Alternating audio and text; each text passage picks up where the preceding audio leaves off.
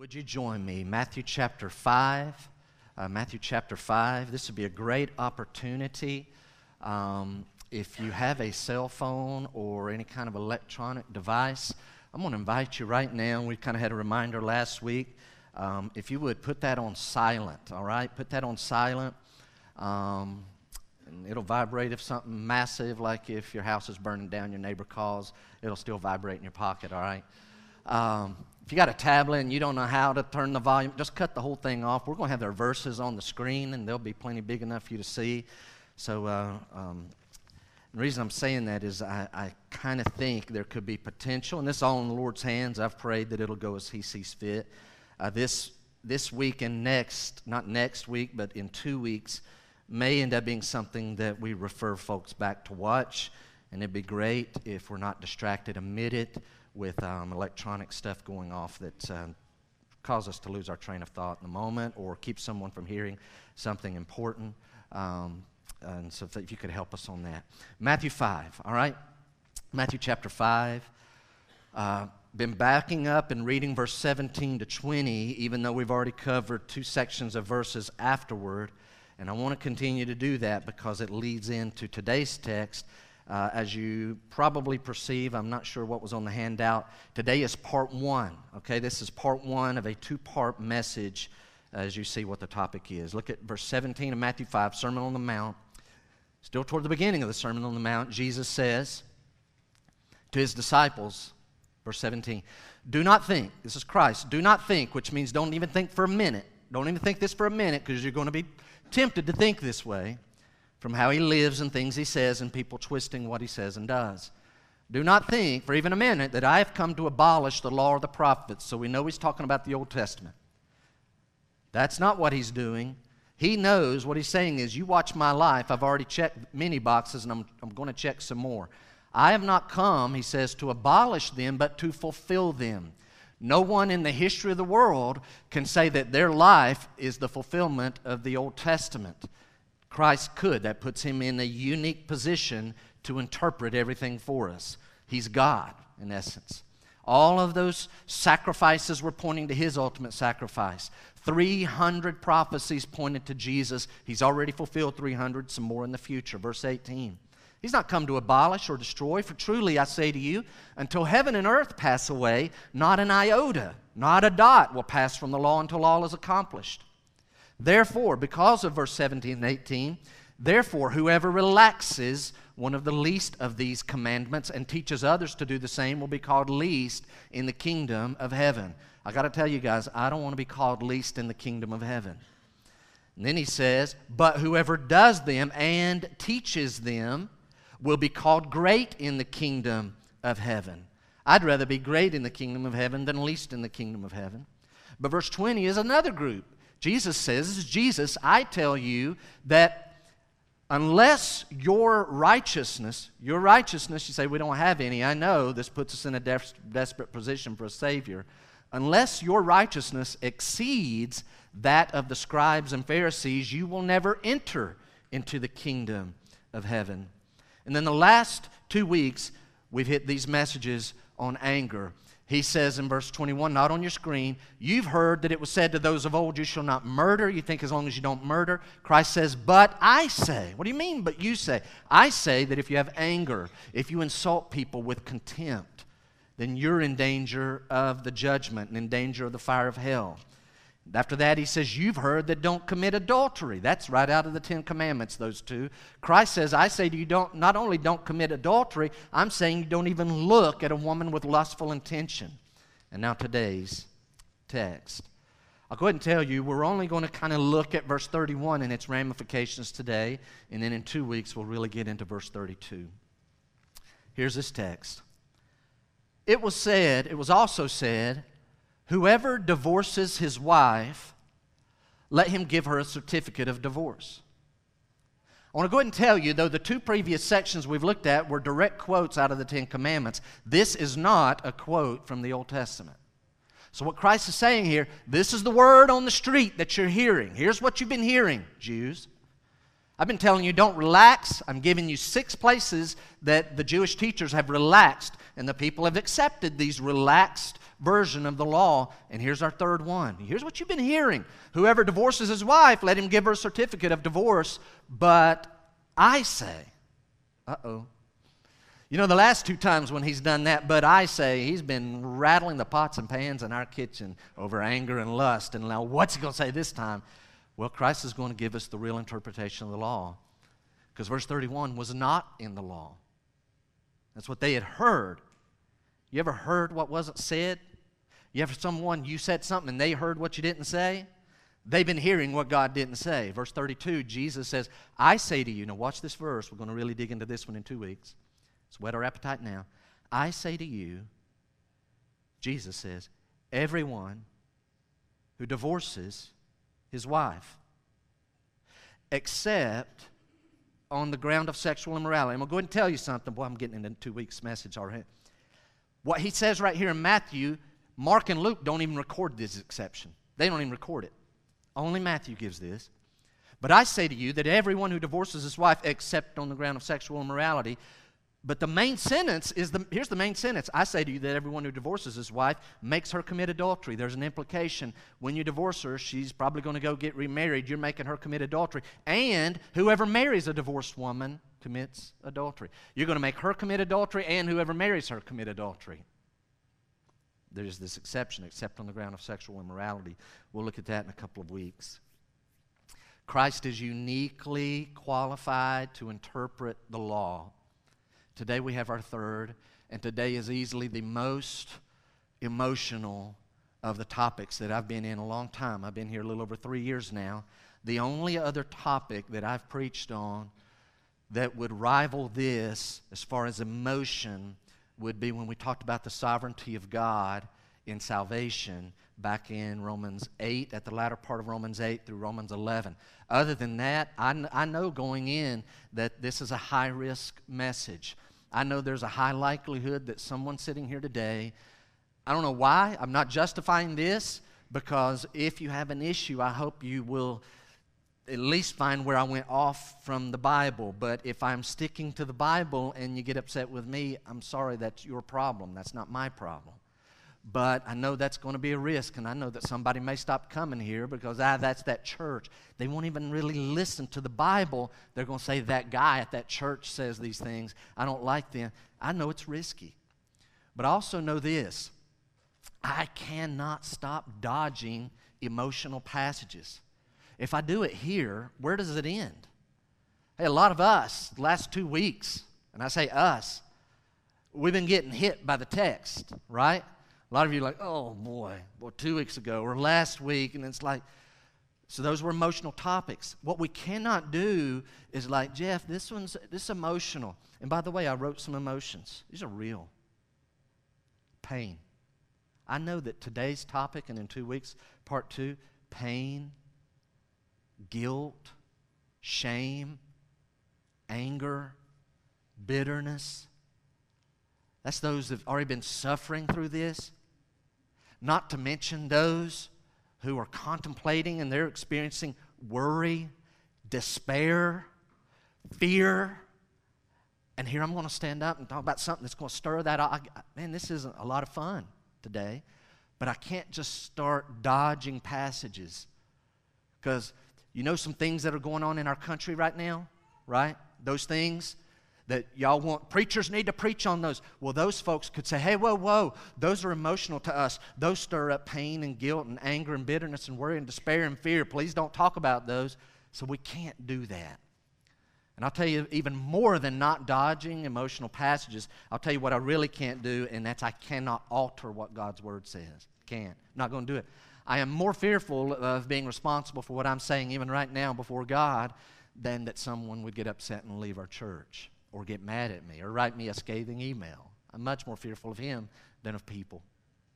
A few things by way of introduction. Uh, obviously, we have three points I want to get into today, but I need to lay a little bit of groundwork. I'm not making an accusation of anyone here. I'm making a, an observation as a whole. This is my opinion, but I'm going to throw it out.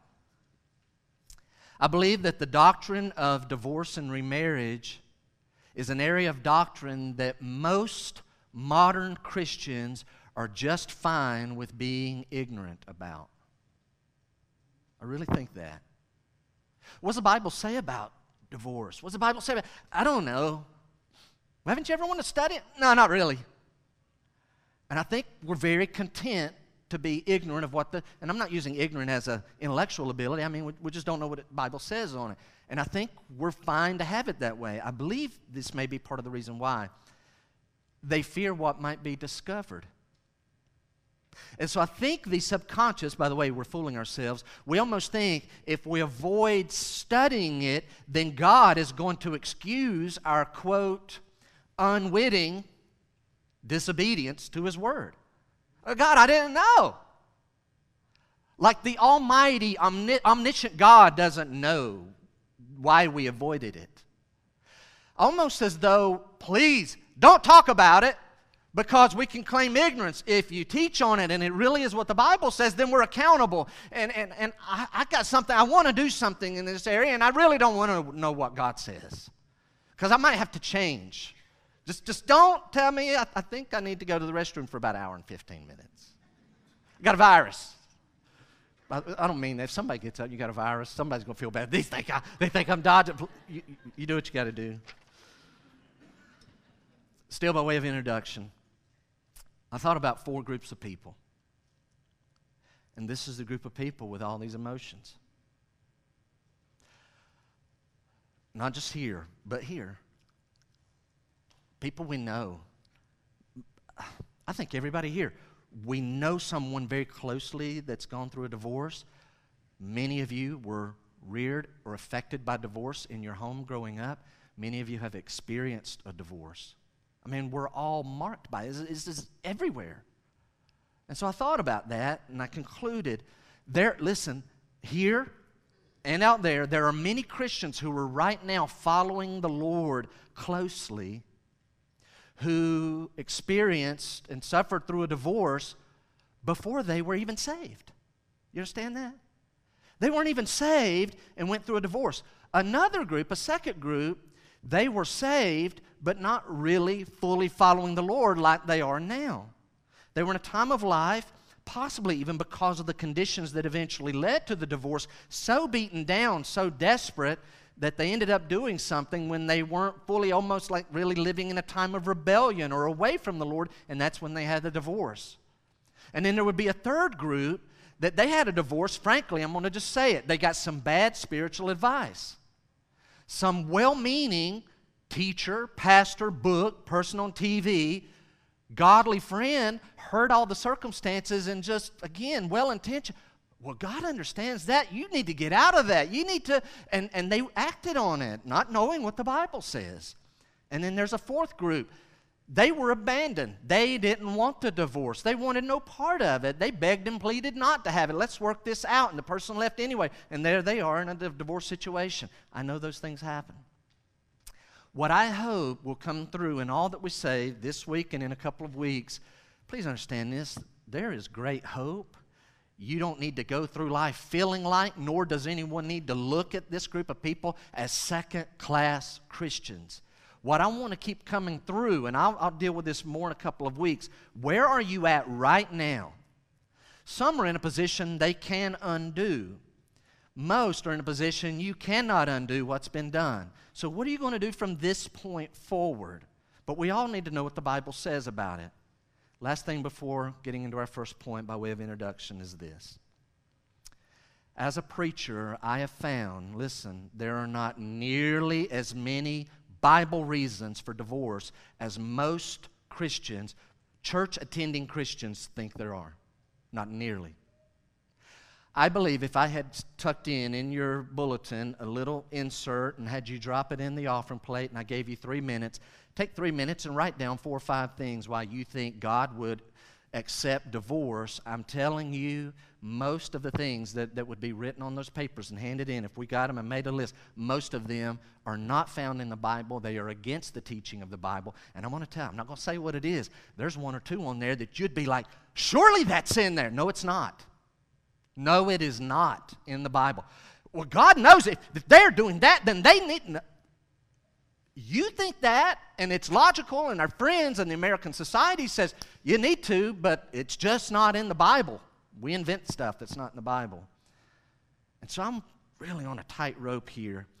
I want to preach what the Word of God says, but I want to speak the truth in love because people are hurting. I want to confess right now it is only by the grace of God that Deanna and I have not had a divorce, and I mean that. There have been times it's been really thin. You're like, you y'all, y'all great. Y'all, Trust me, it is only God's grace. So we don't sit up here looking down. I just want to know what does God's word say? And so if you'll join me that today, that's our goal this week and in two weeks.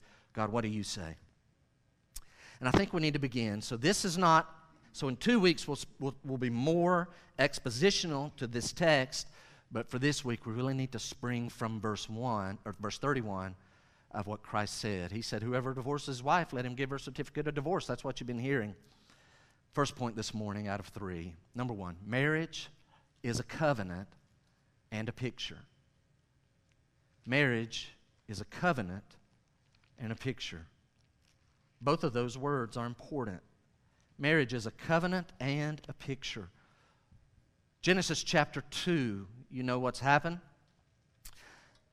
God's created the heavens and the earth and the animals and the people and all of those things, and God took notice, woman God created man, and out of the man, God took woman out of the side of the man. And then verse 24, here's what the Bible says in Genesis 2:24. Listen to this, this is key. This is our very foundation of marriage. God is the one who gets to define marriage. The Bible says, "Therefore, a man shall leave his father and his mother." The King James says, "Leave and cleave," right? We grew up on that. Therefore, a man shall leave his father and his mother and hold fast to his wife. Boy, lots in that. I'm not here preaching on homosexuality necessarily. There is no room for that in marriage, in God's definition of marriage. It's just not in there. It's very clear. There's a man and his wife, and they're going to hold fast. Verse again. Therefore, a man shall leave his father and his mother and hold fast to his wife, and they shall become one flesh. I'm not camping out here today. All I'll say is when my father in law did Deanna and I's wedding, for 45 minutes he hammered on this idea how the number one is indivisible. What he was saying is, she's yours, you're not sending her back. She's yours from now on. And that's where we've been ever since. And I, I bought into that, and I agree with that. That is the Bible. Listen, marriage is one man and one woman united so strongly they become one flesh. Literally, the idea here is they are glued. And I don't mean Elmer's glue, I mean like epoxy. I mean, you take this part out of its tube and this part out of its tube, mix it together, and you bind, and that metal and that metal is bound, and you're not going to tear it apart. It is epoxied together. That's the idea that God's saying. God has unique math, guys. God says, 1 plus 1 plus 1 is 1. You say, no, Jeff, that's not the text. God says, Father and Son and Spirit. Oh, so there's three gods. No, there is one God. There's only one God. Father, so is the Father a distinct person? Yes, the Father is a distinct person from the Son, who is distinct from the Holy Spirit, but there's only one God. God has other unique math one man, one woman, take vows and covenant vows before God and mankind and consummate that marriage physically, they are one flesh not to be torn apart. The number one is not divisible. God says two can become one, but one cannot become two again. That's what God teaches on marriage. Marriage is a covenant. Where do we get that idea from? Go to Malachi. Flip over to Malachi. It's the last book in the New Testament, just before Matthew. So we've been in Matthew Look at Malachi, and I want you maybe want to put a little mark. We're going to chapter 2. We're going to come back here in a little while, but I just want to use verse 14. So we're going to come back to this exact text in a little bit later, but I just want you to see a quick thought. Malachi chapter 2, the prophet writes the following. Really, the Lord speaking. Talk to the Jews. He's really fussing at the Jews uh, for their idolatry and various things they've been doing. Verse 14.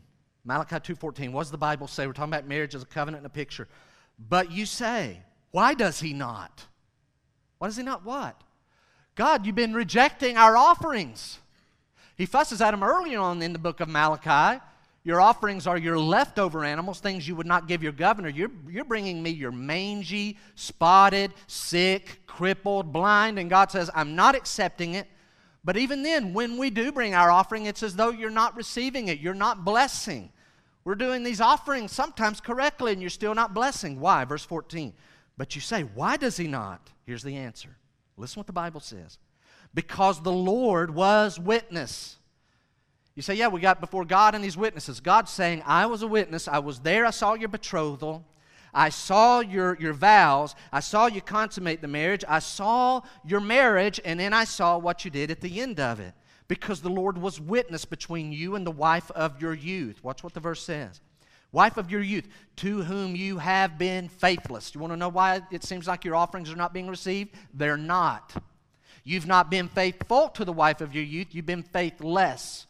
Though she is. She is your companion and your wife by covenant. She is. No, no, no, I, I divorced. She is your wife by covenant. She's your wife and companion. If you're keeping notes, write this in your mind and then in your, in your handout if you want. Hear me. Marriage is a covenant, not a contract. Marriage is a covenant, not a contract. You say covenant, contract, it's all the same. No, it isn't. What's the difference? Do you know if I make a contract with you and I buy your car and we make a deal that I'm going to pay you $300 for the next $300 a month for the next two years, $7,200. Maybe you're selling it to me for $6,000, but you're going to get a little bit of interest. You're going to save me go to the bank. I'm going to pay you $300 a month. If I get five months into that and I stop making my payments, then you're going to come get the car back. Why? Because I only paid $1,500 out of the $7,200. I broke the contract, so now you're going to go back on, on your part of the agreement because I started it. A covenant is much stronger than that. In the Old Testament, a covenant, you, have, you guys studied this before? A covenant was ratified by two people entering the covenant cutting an animal in two and laying one part of the animal over here and another part of the animal over here, and the two people will walk through the animal the, the, the cut animal, the sawn asunder animal. And what they're doing is saying, God, would you do this to me if I break this covenant with this person? If two kings, here's a city and they have a king, and here's a city and they have a king, and they make a covenant, we're never going to attack each other. We're making a, a covenant. In fact, if you're ever attacked, me and my people will come help defend you. And if we're ever attacked, you and your people will come defend us. And we go through this. God, may you cut me in two if I break this agreement, this binding agreement. This is so different from a contract in that if this king is attacked and this king does not come and defend them, then when this king is later on attacked, this king is still bound. No, no, no. They didn't do what they promised, and so I'm getting out. No, not in a covenant. That's a contract. A covenant says, hey, you didn't come defend me, but I'm going to keep my end of the covenant because I don't want God to cut me asunder. Hey, what you how you broke the covenant, that's between you and God. I'm keeping my end of the deal. You starting to see how a covenant in marriage is that's different. It's different than a contract. A covenant. If I do a wedding, I usually say the following. A covenant is a sacred and solemn agreement willingly entered into by two people that strongly binds them together. Again, okay, like kind of like a promise. Guys, we've all made promises, and we know that some of those promises we meant more than others. The covenant promise that a couple enters into in the bonds of marriage, listen, it's the absolute strongest and most binding that two human beings can enter into with each other. It outranks the business partner, it outranks the lodge, it even outranks the softball league. What you're going into in the, in the bonds of marriage, this is a covenant. God, I will do my part. And what they do on their end is between them and God. I will be faithful to what I'm saying before God and these witnesses. God, listen to me. This covenant is so strong and unshakable that when I first start talking to people who are even thinking about taking these vows, I warned them, you're going to think I'm trying to talk you out of being married. I use four words if you're even thinking about it, hey, young people or older folks, you're thinking, I'm thinking about getting married. You need to do it soberly, advisedly, solemnly, prayerfully. Soberly, if I'm talking to him, I'd be like, Are you thinking right? Are you in your right thinking? Are you, are you, is there some pressure being put upon you? Do you know what you're getting ready to go into? Oh, yes, I know what I'm going into. You need to do this soberly. No, nobody's tricking you in. You don't feel like you have. No, no, no. Soberly. All right, you need to think about it. And I love when we go through some things and I'll see the light bulb going, and sometimes you'll see folks sitting there and going, you can see the wheels turning like, well, this is like for like permanent. Yeah, that's what we're talking about, permanent. Advisedly. I'm not going to say that if one of the parents is against it, that it automatically needs to be called off. But if godly parents are against it, you might need to pay attention. If the people that love you the most, your best friends who know you the best, if they're all saying, don't do it, stop, you probably need to strongly consider what is being said. This is a, an, an agreement, a covenant that needs to be considered. I haven't done it yet. I'm thinking about doing it. You need to consider this solemnly, and the biggest one is prayerfully God, you know me. You know them. You know 20 years from now. Is this what I'm supposed to do? Please break it up if you don't want it to happen. Lord, I mean it. I'm surrendered to your will. You better go into it prayerfully. A marriage covenant, this is key implies that two people purposely and joyously are choosing to bind themselves to each other at the exclusion of all other people for the rest of their life. Joyously choosing. This is a person who says, you know what? I can stay single and I can be good friends and I can date. And again, if I want to, I don't ever have to make any promises of, of, exclusivity with anyone. I can go have fun on a date with that person and another person and that one and that one, and I could just spend the rest of my life doing that. And there would be no sin in it if you're no sex and no lust being drawn into that. You could do that just fine. But this person is saying, I'm ready to give all of that up. I don't have to. I am choosing. I want to be bound for the rest of my life to this person, and they want to be bound to me. Ephesians chapter 5. Would you flip over there? Ephesians 5, another important passage. Ephesians chapter 5. Paul is writing about marriage. I'm going to jump to the end because we've got to make a quick point here. I'm not camping here, a quick point. Ephesians 5, verse 31. We read it a while ago in Genesis. Paul reiterates, Therefore, a man shall leave his father and mother and hold fast, be epoxied, to his wife and the two shall become one flesh. One. They're one. Used to be two. Now they're one in God's eyes. Paul then says, he writes to the Ephesians, this mystery is profound. It's profound. You may not even get all that's going on here, nor will I. But Paul says it's a mystery.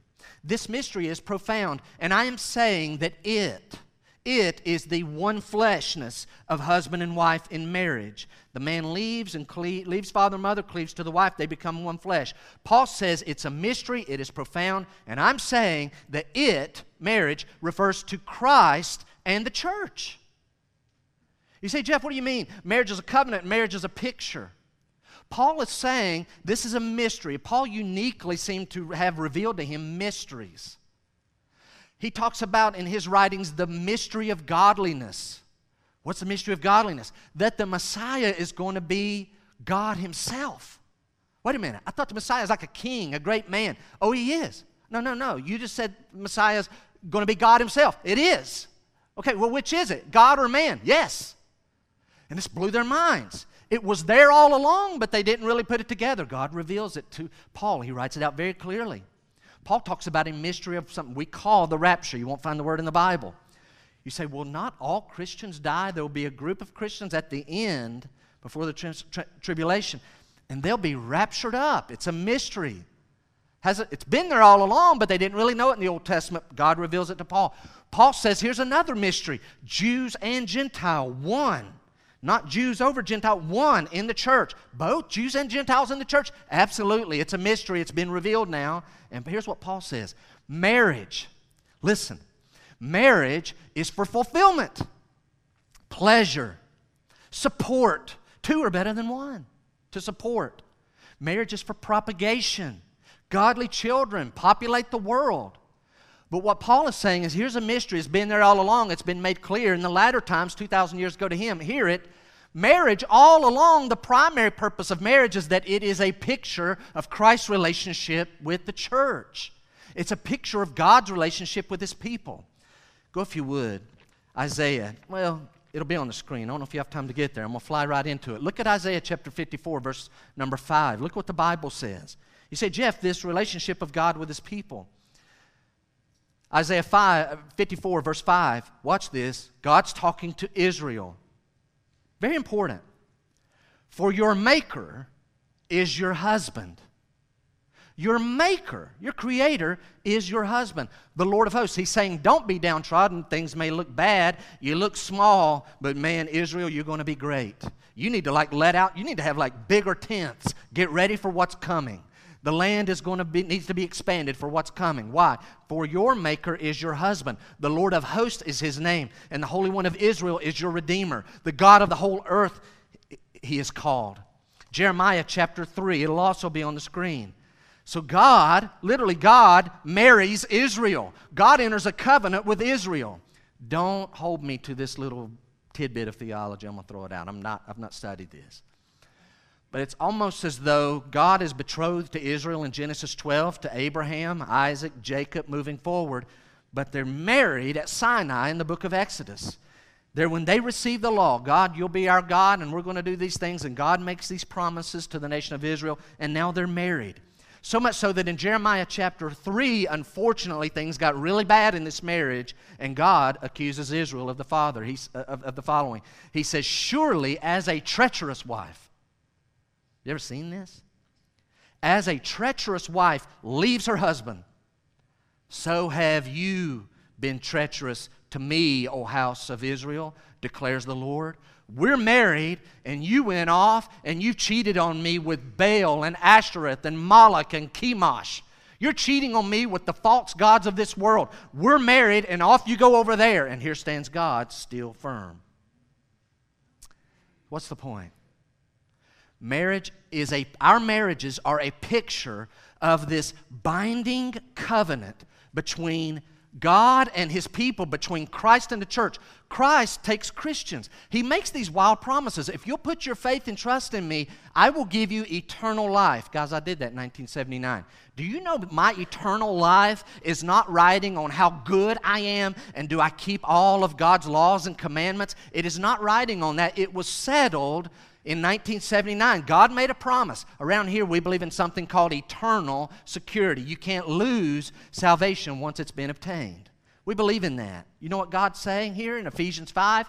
Our marriages are supposed to give that picture in human form of God's faithful, unbreakable relationship with His people. Well, what about if we get astray? I know. There are times that my fellowship with the Lord Jesus Christ may grow weary and strained and not be fervent. Sometimes I'm like, Lord, where are you? And it's like, yeah, I know, I've gone away. But my relationship, notice I use the word fellowship, but my relationship has never changed since that time, and I put my faith, and He gave me eternal life. John Piper writes the following. This is important. Watch. Talking about this permanence of the relationship and how our marriages are supposed to be a picture. In other words, you can count on it. We can count on what God says in salvation. The husband and the wife can count on that, and we're supposed to be a picture to the world in human form of that union. Piper writes the following about the idea of the permanence of that relationship in our marriages. He writes the following listen carefully. He says, This is one of the main reasons that divorce and remarriage are so serious. Why is it so serious?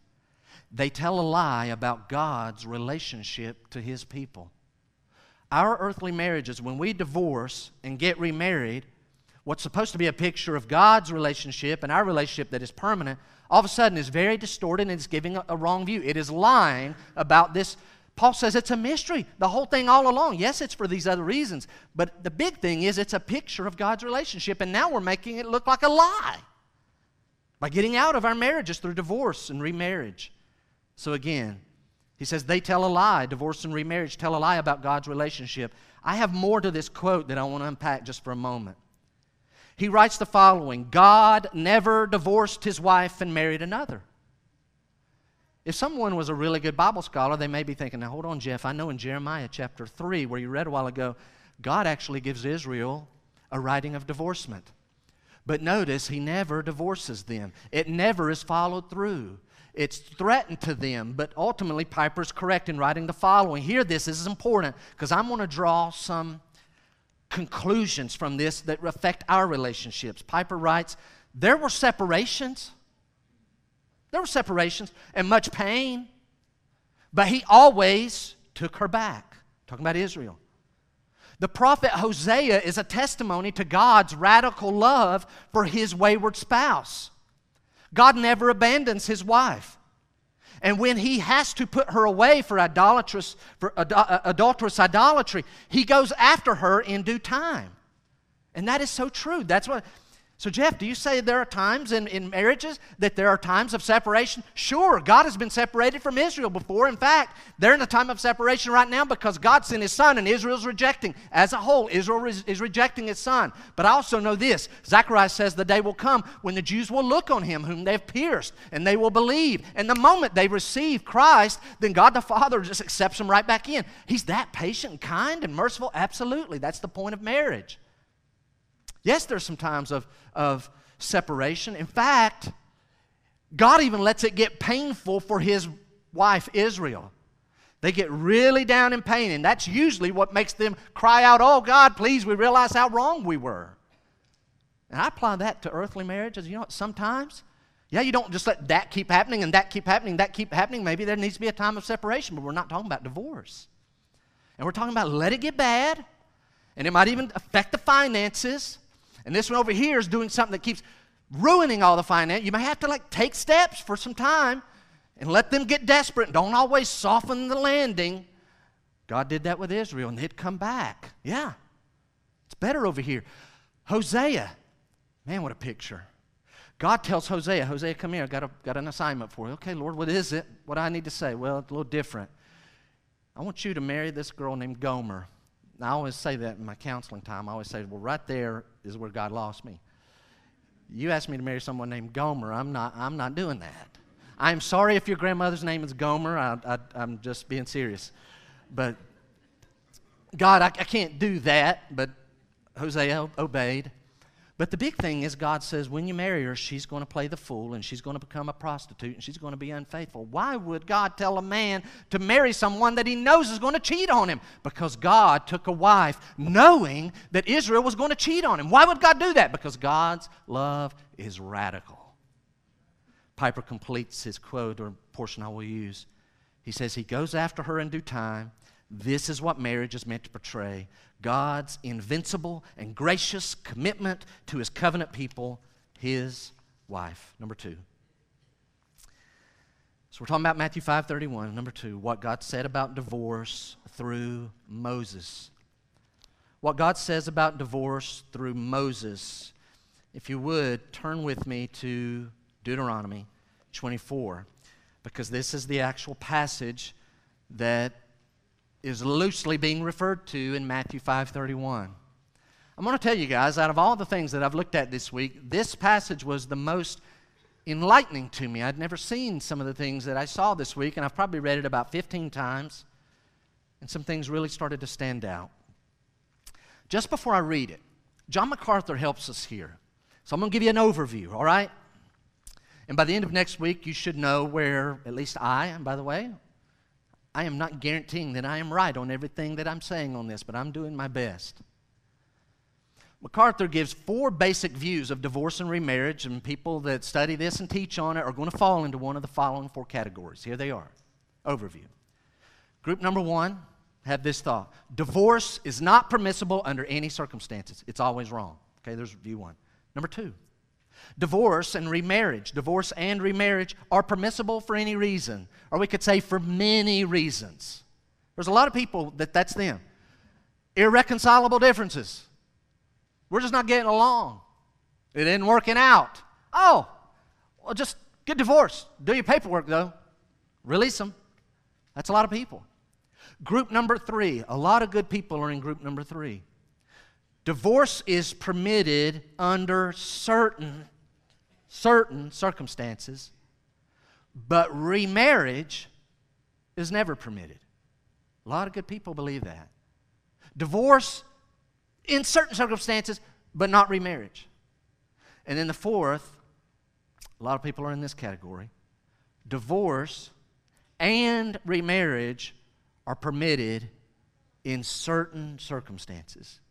So, again, divorces. Group one, divorces never allowed. Group two, divorce and remarriage is allowed pretty much any old time. Group three, divorce is permitted but not remarriage. Group four, divorce and remarriage. But boy, it's not very often, it's very limited. You've got to see what the Bible says.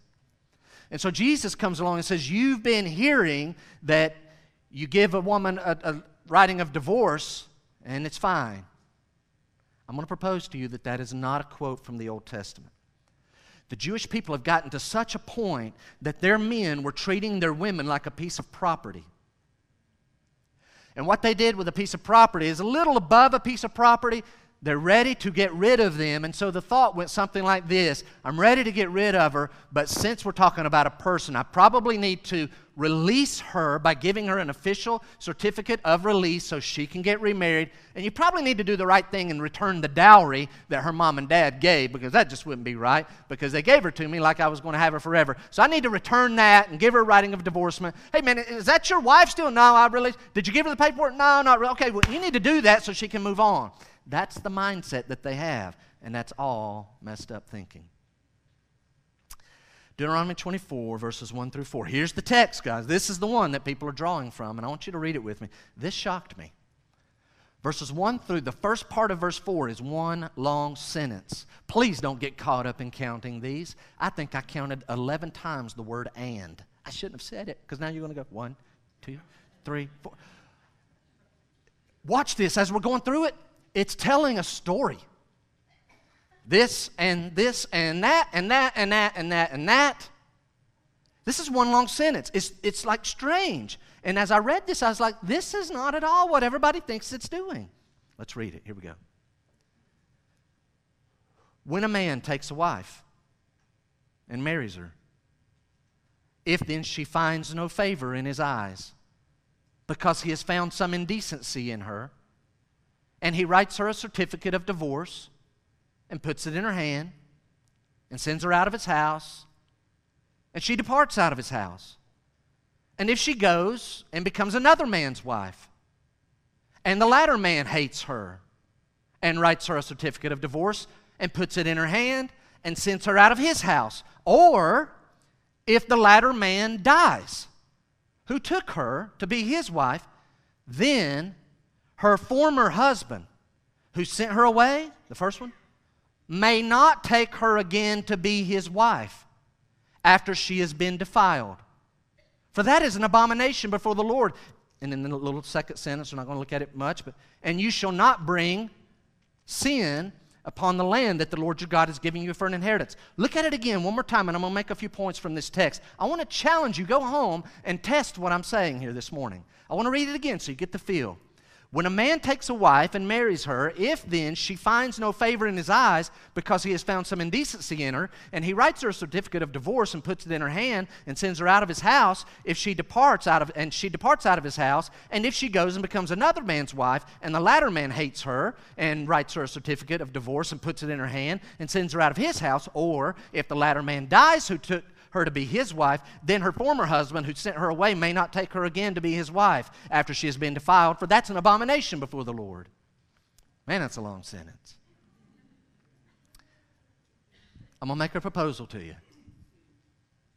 That long sentence, nowhere in it does it condone divorce. It's just God describing divorces. You're going to have to follow me right here. We're going to get technical for a second. You got to think. Nowhere in this text is God condoning divorces. He's just describing scenes of divorces. Nowhere is he condoning it.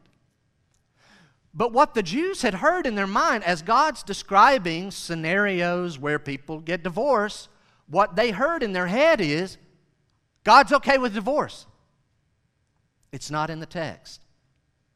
Verse 1 says, When a man takes a wife and marries her, if she finds no favor in his eyes because he has found some indecency in her. What is that indecency?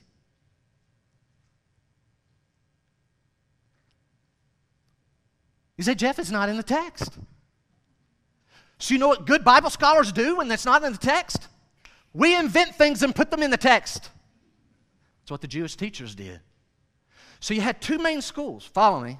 School number one, boy, they were the strict ones. It doesn't say what the indecency is, so it's adultery. But wouldn't it if it, it doesn't say it, but we're going to say if a man, if she commits adultery, then you're allowed to divorce her. Now, this other school, eh, by the way, everybody likes the second school better. This is the American modern school of rabbi, of rabbinical teaching. It goes something like this. Well, it doesn't say what the indecency is, so we're going to offer several situations. If a woman humiliates her husband in public, divorce her. If a woman disappoints you in private, you can divorce her. If a woman rejects and doesn't accept your leadership as the head of the home, you can divorce her. And then the one that everybody really loves. If you have found someone that you like better, then you can divorce her. Hey, guess what? Go figure. I found somebody that likes me and they're actually an upgrade, so I'm going to get rid of you, but I'm going to give you paperwork so you can get remarried. Like, what?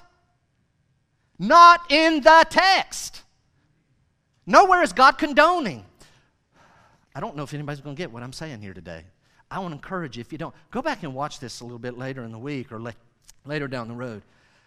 I want to throw this out. I handwrote this later after I'd typed. The text does not say the following If a man discovers some indecency in his wife, such as A, B, C, D, then he should divorce. It does not say that. And it doesn't say if a man finds indecency like A, B, C, D, he should divorce, but by the way, you need to give her a writ of divorcement and release her to remarry. It doesn't say that. Jeff, what's the point? Watch. These four verses are less prescription and much more description. It's less prescription, it's more description. As I read these, I don't challenge you to do the same. Maybe I'm wrong, but I, I'm just simple. I don't know all the background languages of the Hebrew, but I read it in English multiple times. It is not it's not prescriptive, it is descriptive. The only real prescription is that the wife should not be remarried to the first husband if there's a second marriage between the two. That's what the prescription is. My Bible here has these headings, right?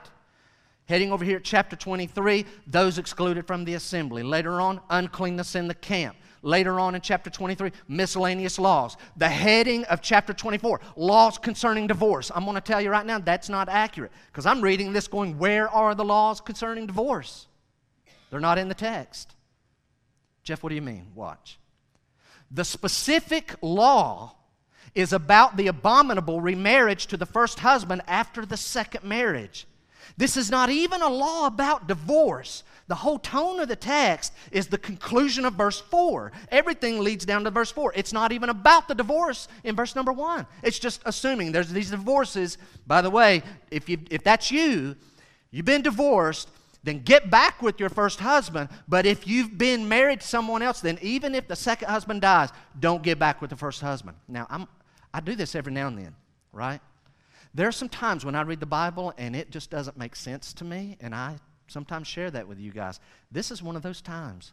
I read this and I'm like, God, I don't get it. This seems like a great opportunity. If you were against the first divorce, obviously you were because the woman is defiled by going out and getting remarried. That's a hint to us that the first divorce was not even right. So if the husband dies or lets her go, isn't this a great opportunity to get back with the first? I don't know why. God says, nope, that makes me sick. Don't do that. One more quote from Piper this morning. This may be instructive for many of us. Watch this. This is important. You with me? The key to the text is verse 4. Don't go back and remarry the first husband. Piper says, quote, Moses' prohibition you know what that means? Don't do this. Moses' prohibition of a wife returning to her first husband, even after the second husband dies, suggests that today no second marriage should be broken in order to restore a first one. Is that that? I think that's good theology. We can learn something out of this text. It's really not laws about what are the grounds for divorce, but we can learn this. If someone's in a second marriage after a divorce, then don't break the second one to go back and try to mend things. Hey, I, have been down there, just been preaching on divorce and remarriage, and so I contacted my ex, and uh, I'm sorry, but I need to divorce. Don't do that. Please don't do that. You say, why? And maybe you're thinking, but Jeff, what if the original divorce and the remarriage was sinful? Here comes the emotion. But Piper tries to help us here. He writes the following Even a disobedient second or third marriage should not be broken, but confessed. Do y'all know what happens when we confess? It's amazing. Don't break the second or third, but confess it as less than ideal and yet sanctified by God's mercy. He says it is better in God's eyes than more broken covenants. Don't break another covenant to try to clean the mess from breaking the first covenant. Don't do that. I thought that was very insightful. I told you we'd go back to Malachi. Would you turn there very quickly just before we go into the third and final point this morning? Malachi chapter 2 again. We'll zip through this. I want to read the context around it this time to make a point out of verse 16. Malachi chapter 2. I told you earlier they're really puzzled why the Lord's not receiving their offerings. Well, their priests have been misteaching them. They've been giving God their leftovers if they give God any sacrifices. But even then, God's not showering the land with blessing. Verse 13. God's complaining against Israel and says, verse 13, and this second thing you do, second thing you do, you cover the Lord's altar with tears with weeping and groaning because he no longer regards the offering or accepts it with your accepts it with favor from your hand. But you say, why does he not? Because the Lord was witness between you and the wife of your youth, to whom you have been faithless, though she is your companion and your wife by covenant. I've been watching that. That's why I'm not receiving your offerings. You've never gotten that right. Verse 15. Did he not make them one? with a portion of the Spirit in their union? And what was the one God seeking? What's God after in these unions? Godly offspring. So guard yourselves in your spirit. Hey, everybody that's married, listen to verse 15. So guard yourselves in your spirit, and let none of you be faithless to the wife of your youth. The ESV writes the following For the man who does not love his wife but divorces her. By the way, you see that does not love? That's strong. That's not lightweight. That means does not love so much that he hates his wife and divorces. Watch what the Bible says. For the man who does not love his wife but divorces her, says the Lord, the God of Israel, covers his garment with violence, says the Lord of hosts. So guard yourselves in your spirit and do not be faithless. See what God says? When you do that, it's like you've killed someone and the evidence of the blood is splattered all over you. You've covered your garment with violence. Do you see how God is frowning upon it? Now, I need to do one more thing before we look at third point. Some of you are like me. You grew up with King James. And you've looked at that text and say, I could have swore there was somewhere, there's a phrase that, that I, I know the Bible says. Could we have the King James Version of verse 16? Look at this. Do you see this? Earlier in the phrase where it says, let me find it. For the man who does not love his wife but divorces. You see that phrase, does not love? Hey, I'm confessing I am not an Hebrew expert. I am not a linguistic expert by any means. But the experts say this verse is extremely hard to translate. They know that this one word, apparently, this one phrase, is the idea of hates. So much so, does not love is hates. The ESV, which I feel very comfortable about preaching from week to week, takes that word and lets it modify the man. This man hates, doesn't love his wife, and it causes him to divorce. But most translations say that word is not describing the man, it's describing God. What does God hate? What does God not love so much that he hates it? Divorce. For the Lord, watch this, the Lord, the God of Israel, saith that he hateth putting away. The putting away is divorce. God says, I hate divorce. What's the Bible say about divorce through Moses? It never endorses it, it just describes it. and says, hey, don't go back and remarry the first husband after a second marriage. Ultimately, you want to know what God says about divorce? God hates it. Third point today. So, marriage is a covenant and a picture. We saw what God says through Moses. Number three, what does God say about divorce through Paul? And then one last text I want us to go to, and that's 1 Corinthians 7. 1 Corinthians 7. What does God say about divorce through Paul? And then in two weeks, we'll see what God says about divorce through Jesus. Actually, what Jesus, we don't have to word it that way. Jesus is God. So, what does Jesus say? We're going to see that in two weeks. This morning, one more time. What does God say about divorce through Paul? I want to begin at the end of chapter 7, and then we'll go back to the beginning of chapter 7. Look at the end of chapter 7, verse 39. You there? Let's look at the end first. Verse 39. Here's God's word A wife is bound to her husband as long as he lives. A wife is bound to her husband as long as he lives. But if her husband dies, she is free to be married to whom she will. Only in the Lord. Corinthians is written to Christians. So Paul's saying, hey, hey, hey, your spouse died, you can get remarried. Now, now it needs to be a Christian. But verse 40 Paul says, Yet, in my judgment, my judgment, she is happier if she remains as she is, a widower. It's an important last sentence. And I think that I too have the Spirit of God. Two quick points. First point is this what Paul is writing in 1 Corinthians chapter 7 is the inspired word of God. That's what he's saying at the end. And I think that I too have the Spirit of God. God is leading me to write these things. This is not just Paul's opinion, even though he's saying some things that may sound like opinion.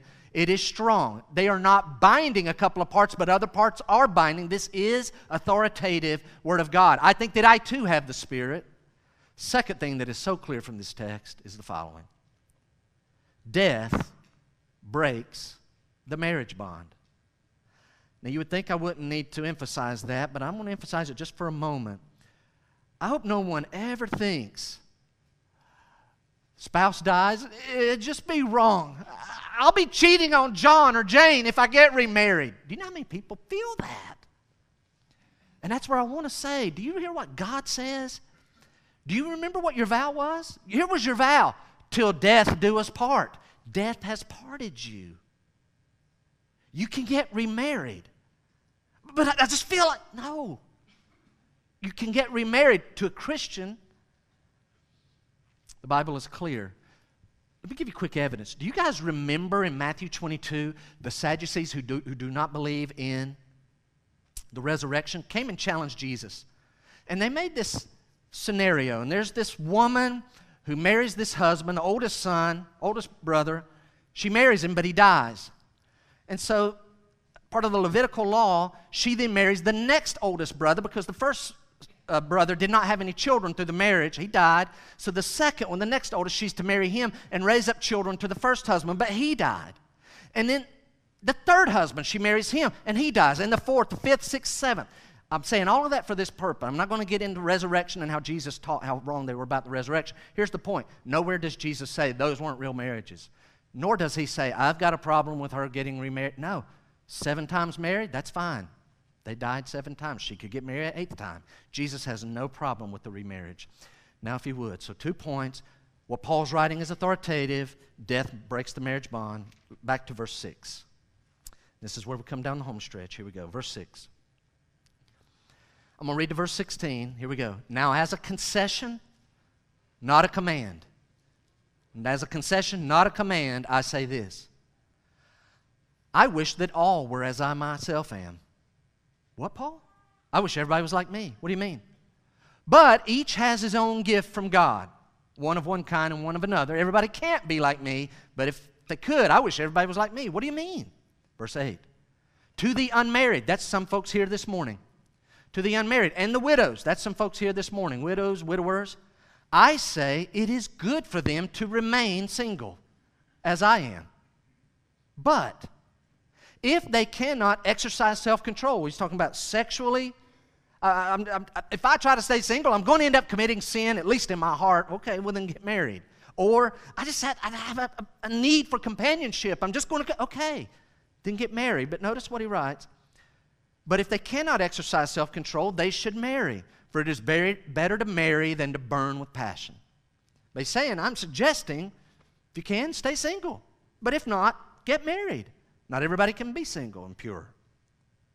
To the married, I give this charge, watch this little phrase, not I, but the Lord. What Paul is saying here is all I'm doing now is I'm repeating what Jesus has already said. This isn't new material. Watch verse 10. To the married, I give this charge the wife should not separate from her husband. And then there's this parenthetical, but if she does, she should remain unmarried or else be reconciled to her husband. That's the choices. But the real gist of verse 10 to the married, I give this charge. Jesus already talked about it. The wife should not separate from her husband.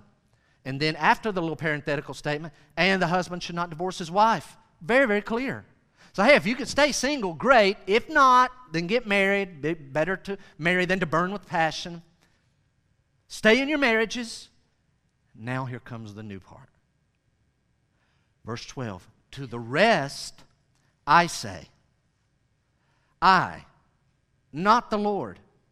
This is not Paul competing with Jesus.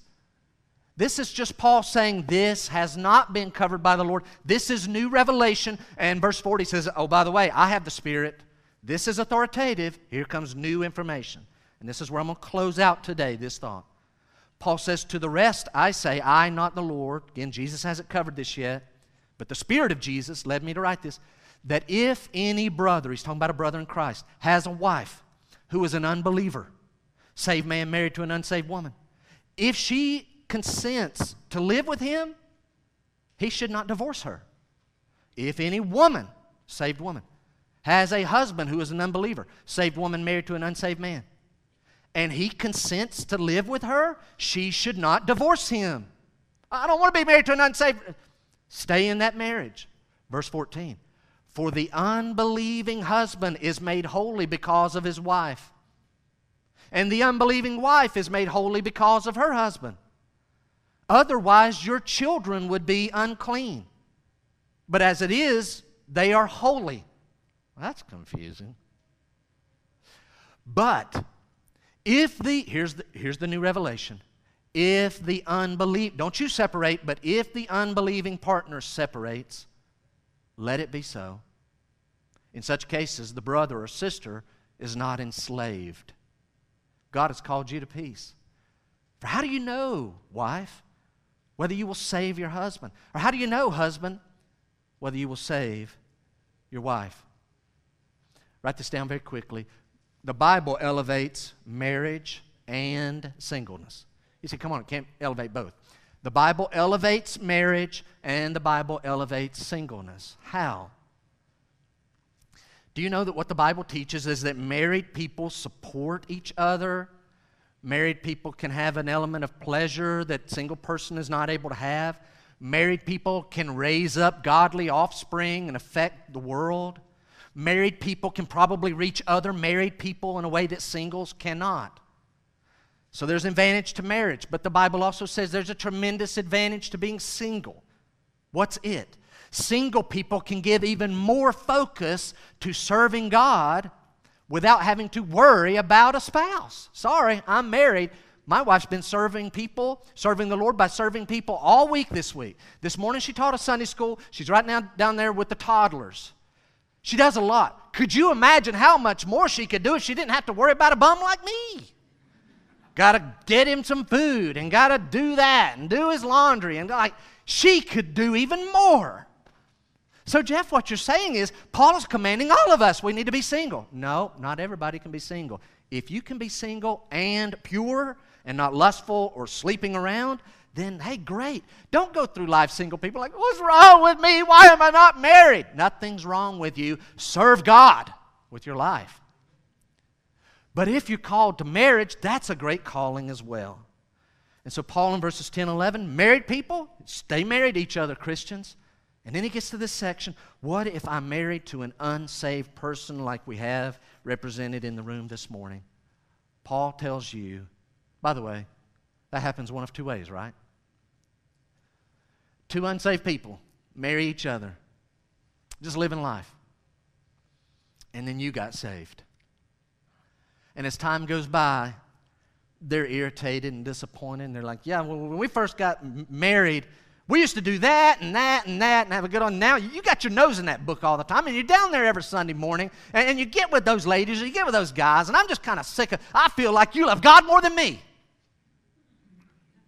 Um, yeah, I love you, but I do love God. See, and I'm tired of it. I want out. I don't want out. I want out. You know what Paul says? You let them go. Don't you, Christian, initiate. You're being called to stay married to the unsaved person. But Jeff, at the end of chapter number six, it's talking about this, this just immorality and how sexual sins affect us. And aren't I being contaminated by having sex with an unsaved person? No, that's your spouse. Stay in that relationship. But if they insist on leaving, then you let them go. Why? I'm almost done. Number one, because your marriage is a picture of God's relationship with Christ. You're going to keep your word. God keeps his covenants, you keep yours. Secondarily to that, Paul offers the following you might win them to Christ.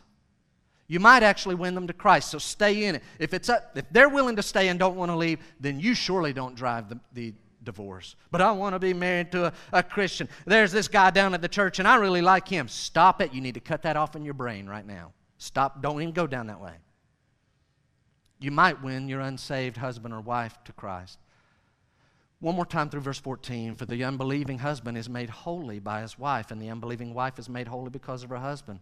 Otherwise, your children would be unclean, but as it is, they are holy. Can I promise you guys? I'll promise you. Let me tell you what that does not mean.